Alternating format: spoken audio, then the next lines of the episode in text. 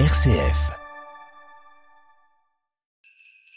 RCF vous présente son calendrier de l'Avent sonore, Aventure de Noël.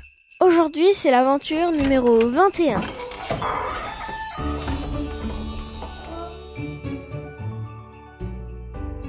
Alors Noël a toujours été pour moi une fête absolument magique qu'on célébrait chez mes grands-parents à la campagne. On était un petit peu confinés dans la cuisine et puis il y avait une petite clochette qui retentissait, c'est le 24 au soir, et puis on pouvait pénétrer dans le salon et là il y avait le Stille Nacht, douce nuit qui était chanté par des chœurs en allemand tradition familiale, le, le, sapin qui était allumé, et puis euh, les cadeaux sur lesquels on louchait, mais on écoutait euh, très respectueusement le chant jusqu'au bout.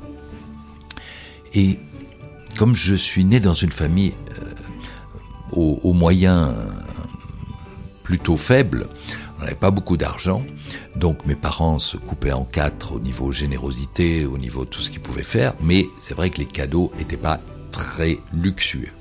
Et une année cependant, j'ai reçu un petit train électrique. Mais c'était un train électrique d'une marque, euh, pardon, française, alors que je rêvais de la célèbre marque allemande, mais qui était qui était très très cher. Et donc j'avais reçu un petit train Jouef, ça s'appelait, et c'était un petit train. Alors c'était des rails qui étaient en rond comme ça, et puis euh, il y avait tout, enfin il y avait tout ce qu'il fallait. Et puis euh, voilà, je l'ai fait tourner, j'ai déballé, j'étais émerveillé, un peu déçu que ce soit pas le, le tout beau, mais ça j'avais l'habitude. Et puis je l'ai, je l'ai fait tourner. Et puis il est tombé en panne, le soir de Noël. Et il n'a plus jamais marché après.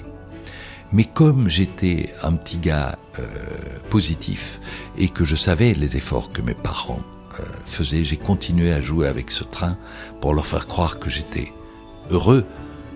Et en fait, j'étais triste comme un caillou que ce cadeau que je trouvais un peu moche soit en plus tombé en panne. Mais c'était Noël, c'était la magie.